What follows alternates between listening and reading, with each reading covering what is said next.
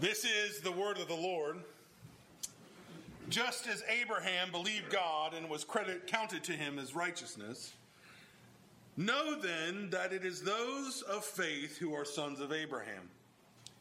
And the scriptures, foreseeing that God would justify the Gentiles by faith, preached the gospel beforehand to Abraham, saying, In you all, all the nations be blessed. So then, those who are of faith are blessed along with Abraham the man of faith.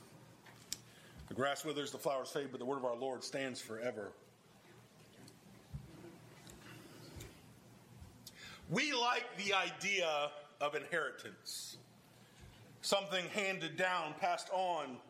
Uh, there are things I know from my childhood that I hope, as uh, my parents, which is I hope it's a long time from now, uh, but I hope that I will inherit from them. The things I think of fondly from growing up, things I hope to pass down to my children. I often talk to my dad. I say, you know, when you're gone, I get your books. And he says, that's fine. I'm sure no one's going to fight over the books. Only you want the books. But not only things, we hope that we can leave a legacy for our children, something that shows what we've worked for, something that will cause our name to live on and on. We like this idea of permanence. This is true in all areas of our life, not only with family, but with work. We often hear say, well, look what I have built through my labors. We like to think our family name that we've made will live on. And this is something I think that's always been true. Uh, people like the idea of living on. It's a truth we can even see in Scripture that as we come and look at, at, at Abraham, Abraham was promised an inheritance. Father Abraham is an important figure in the history of the church. This is not only true for us today, but it was also true for those in the church of Galatia, both for those who are Christians, but for the Judaizers as well. And the Judaizers come to the church and they are holding fast to faith plus works.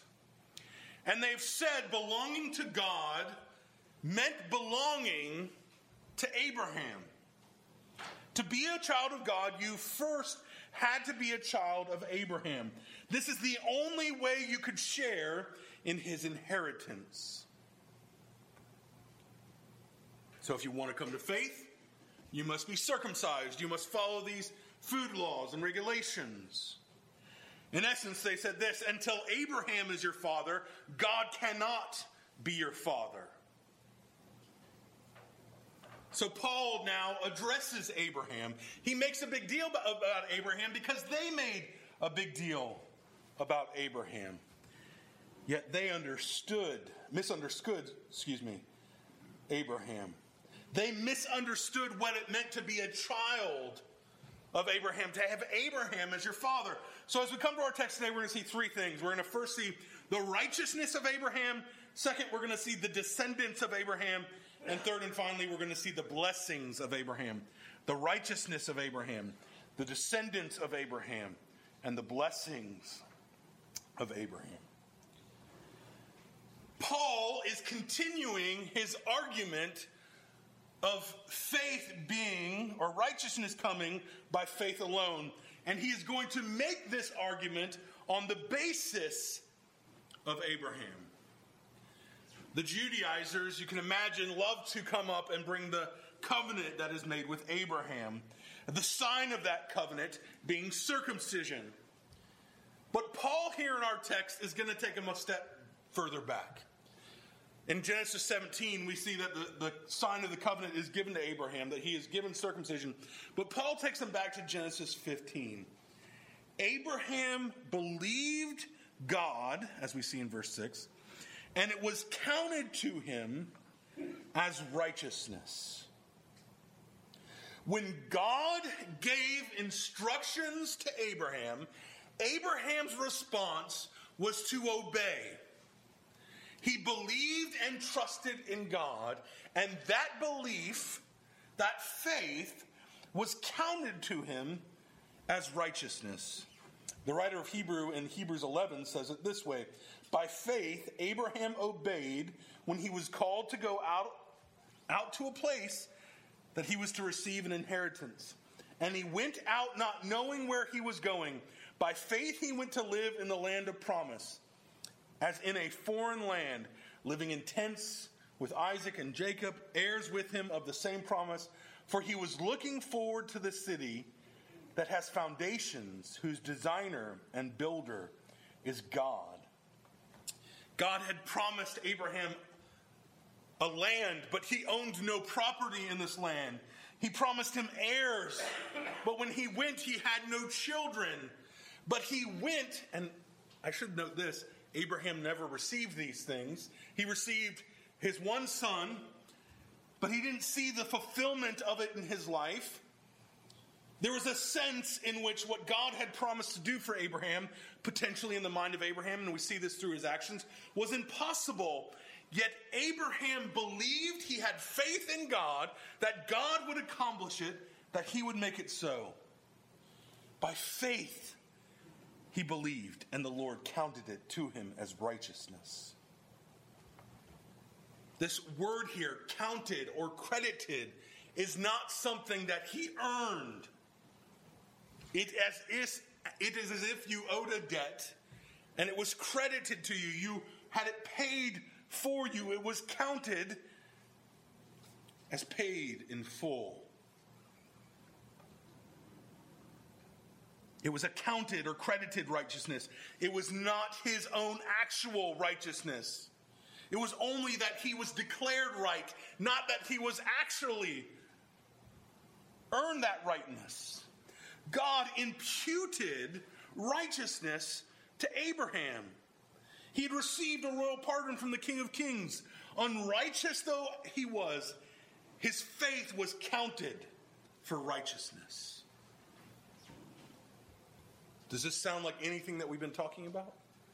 As we've been going through and talking about justification, this act where God imputes his righteousness to us, he gives us this, his alien, this alien righteousness.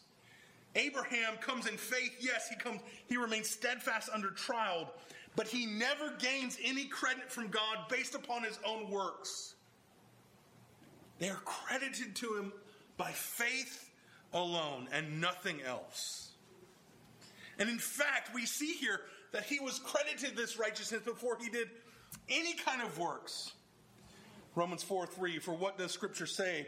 Abraham believed God and it was counted to him as righteousness. This happens before Abraham is circumcised. It's not about circumcision.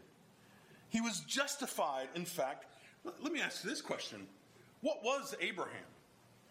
What nationality was Abraham? That's right. That's exactly right. He was a Chaldean. He wasn't an Israelite. In fact, there was no Israel at this point. So, guess what? That makes Abraham a Gentile. Abraham the Gentile, and the Judaizers would have hate this. Abraham, the Gentile, receives an alien of foreign righteousness, righteousness, and he wasn't even circumcised. He's an unwashed, uncircumcised Chaldean. We fundamentally have to understand something about the faith of Abraham. It was not about what Abraham did. It was never about what Abraham did. It was not about his obedience to the law, because guess what? There was no law at this point. There was no law of Moses. It wasn't because he was a good Israelite. There was no Israel at this point. It was about Abraham's faith. The same for us today. It's not about what we do, it's about the faith that we have in Christ we who have been saved by faith can't live as we are saved by works. The two things are not compatible, and yet this is our temptation. There may be a sense this morning where, like, I feel like we've talked about this for a few weeks now, and that's true, and Paul has not yet let go of it because it is so important, and we are so tempted to do this. We are so tempted to justify ourselves by our own works, and Paul says, no. Just like Abraham, you are justified not by your works, but by faith alone. Then he goes on verse 7. Know then that is, it is those of faith who are sons of Abraham. Since Abraham was justified, he was made right as a Gentile, he was the perfect example for the Galatians. The Galatians who had been wrestling with two questions Whom does God accept, and on what basis does he accept them? Genesis 3, or excuse me, Galatians 3 7 gives us the answer. God accepts you by faith, and faith alone. And you can imagine how angry this would have made the Judaizers as they heard this. No. He, he basically says only those by faith are real children of Abraham and those that believe, not those who have kept the law. And we too can only be accepted on the same basis. Abraham put his trust in God and it was credited, it was counted as righteousness. He put his faith in the faithful God. Against all hope, against all belief, against all reason, Abraham committed himself and his whole life to God. He trusted in the God who had given him these promises, who keeps all his promises. And we are called to do the same. We must trust him for uh, his providence, believing that he'll take care of our needs. We must trust him for deliverance, believing that he will bring us through times of trial. We must trust him in everything, just as Abraham trusted him. The faith of Abraham is the same faith that we have today. He continues in verse 8, and the scriptures, foreseeing that God would justify the Gentiles by faith, preached the gospel beforehand to Abraham, saying, In you all the nations shall be blessed. Notice how Paul says this. He preached the gospel to Abraham beforehand. In essence, he's saying, guess what, Gentiles? Guess what, Galatians? The same faith that you have in Jesus Christ is the same faith that Abraham had. He had faith in the resurrection, he had faith in the atonement. To have faith is to believe the good news of the cross and the empty tomb, to believe the good news of the gospel. It has always been this way. It has always been this way for God's people, all people everywhere. This is the promise made to Abraham. The Bible says it, God Himself says it. They are in agreement with each other. B.B. Warfield says this God and scriptures are brought into such conjunction as to show that in point of directness and authority, no distinction was made between them. The Bible speaks with one mind on this message. God's plan of salvation, the covenant of grace, runs from Abraham all the way to Christ. It is the same way we are saved today.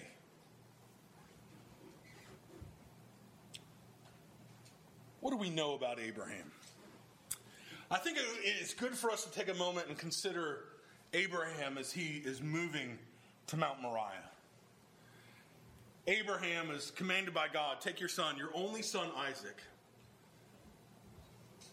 Go to Mount Moriah, and what I want you to do there is sacrifice your one and only son to me.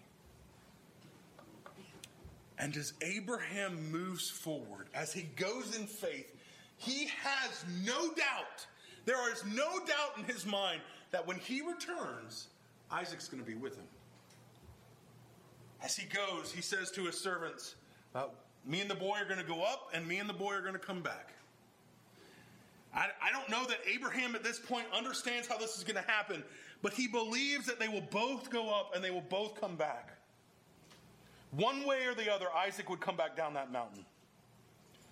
Hebrews 11 19, he considered that God, that is Abraham, considered that God was able even to raise him from the dead, from which Figuratively speaking, he did receive him back. Abraham, in faith, went forward knowing that God could raise Isaac from the dead. Of course, he didn't have to. God provided the sacrifice, the ram, for him. But the gospel, according to Abraham, included both the atonement and the resurrection, We trust the atoning death and the bodily resurrection of Jesus Christ. God had planned this from the very beginning. Beginning, the whole of the Old Testament predicts the coming of this Christ. It points to it, the Savior of the world, who would justify sinners by faith, exactly how God justified Abraham. And so now Abraham has descendants beyond number. Uh, we grew up singing this song. Uh, Virginia jokingly alluded to it before the sermon. Uh, and many, many of you may have heard it. Father Abraham had many sons. Many sons had Father Abraham. And it is a simple song, but it is actually full of great truth that if we don't think about it, we might miss it. Because Father Abraham did have many sons, and I am one of them, and so are you if, if you are in Christ. We who are in Christ are sons and daughters of Abraham. And this doesn't come through us becoming Israelites. It comes through faith in Christ alone. We receive the inheritance of Abraham if we are sons and daughters of God, of, of the God Most High, then we must live as such, surrendering ourselves to Him, standing upon His promise, living in obedience to the God who has accomplished all this for us. We, like Abraham, are to respond in faith. We come to Christ in faith, and it is counted, it is credited to us as righteousness. And this is the plan for all people everywhere. One of those phrases I will never forget from seminary, one of my dearest and most loved and yet also most challenging professors. I can hear him saying it even to this day over and over again as we studied the Gospels. This is the Greek phrase, panta ta ethne. Panta ta ethne. He repeated it over and over and over again. And what that means is for all nations, for all peoples. The Gospels, it's for all nations. Through Abraham, God's blessing would come to every ethnic community, every tribe, every tongue, every people. Pre- the preaching of the gospel of Abraham, the preaching of the gospel of Jesus Christ remains the church's duty and job to this very day. We can look at verse 9 almost as a summary of what he's been saying to this point. So then, those who are of faith are blessed along with Abraham, the man of faith. We are blessed with Abraham. We receive the blessings of Abraham so that his blessings become our blessings. You who are in Christ share in the blessings of Abraham. Are you curious what those blessings are? Check out the Old Testament. It's pretty cool stuff. We're not going to go look at them exhaustively today, but the Old Testament matters for you because you are children of Abraham. You have a promise of, of an inheritance and a land and a people. And Abraham, he obtained these blessings. He obtained an inheritance in the promised land. Through Isaac, he becomes the father of many nations. But the greatest blessing that Abraham ever received was when he had faith it was credited to him as righteousness, to be received as right before God. And you can receive that same blessing today. You can be made right with God. You can become a personal friend, a son and daughter of the creator of the universe. And if you are in Christ, that is what's true for you. You will live with him for all eternity. And you don't have to be circumcised in order to do that. You don't have to be good enough, in essence, in order to do that. You simply must come in faith because it's not about what you have done or what you will do, it is about what Christ has done for you. We only must believe. That same song I just mentioned, it says, Father Abraham had many sons, many sons had Father Abraham. You are one of them, I'm one of them, and so are you. And it says, So let's all praise the Lord. And not in a hokey pokey kind of left arm, right arm. If you've ever seen the song, at that point it degenerates into this weird arm game, leg game. It's not about that.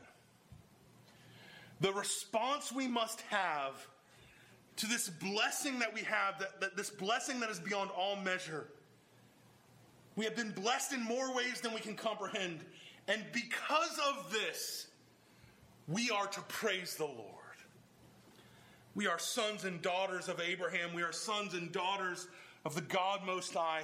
He has credited to us the work of Christ's righteousness. Christ has taken upon himself our sins.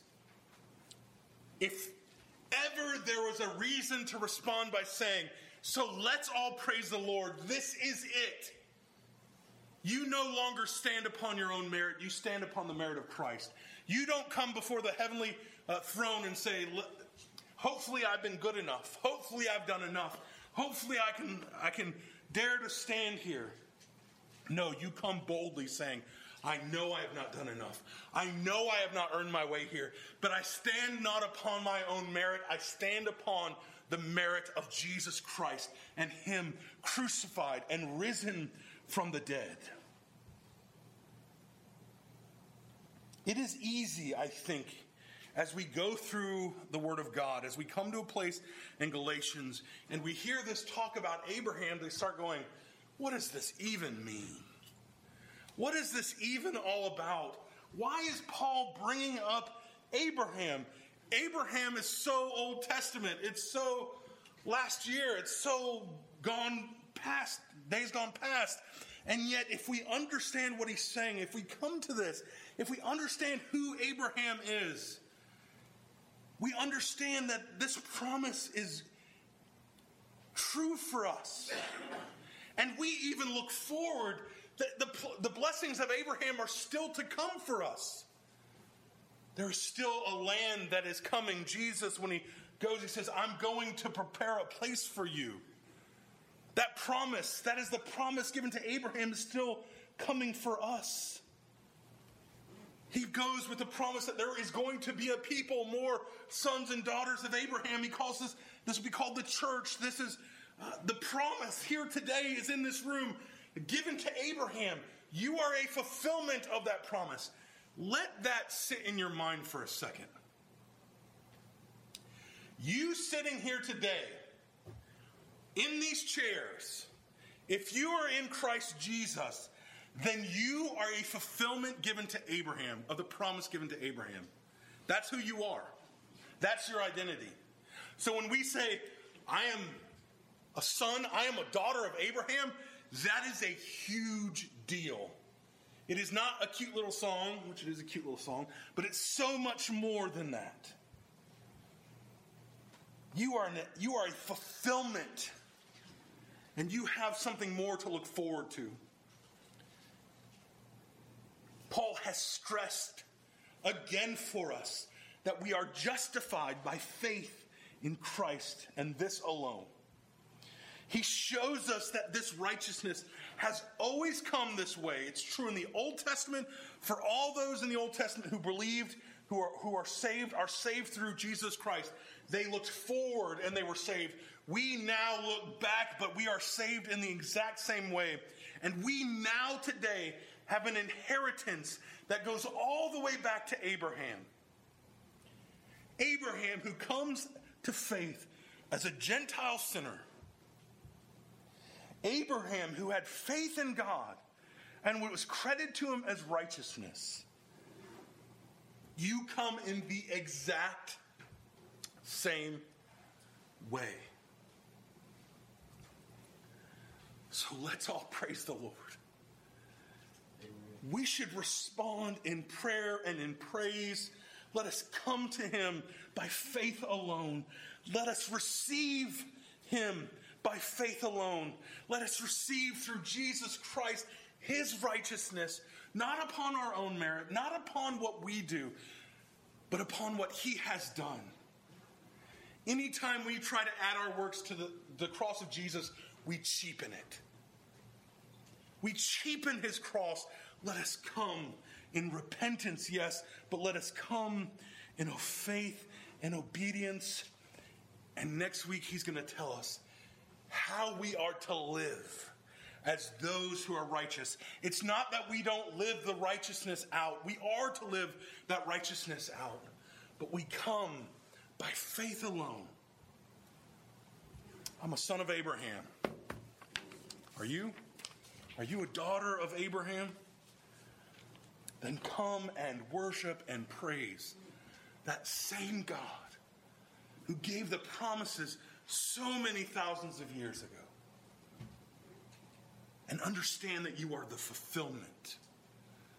And that fulfillment is still coming. It'll come when Christ comes again, where he gives you the blessings of that promise. Look forward to that with anticipation, with faith, with a hungry heart that is longing after him. Let's pray.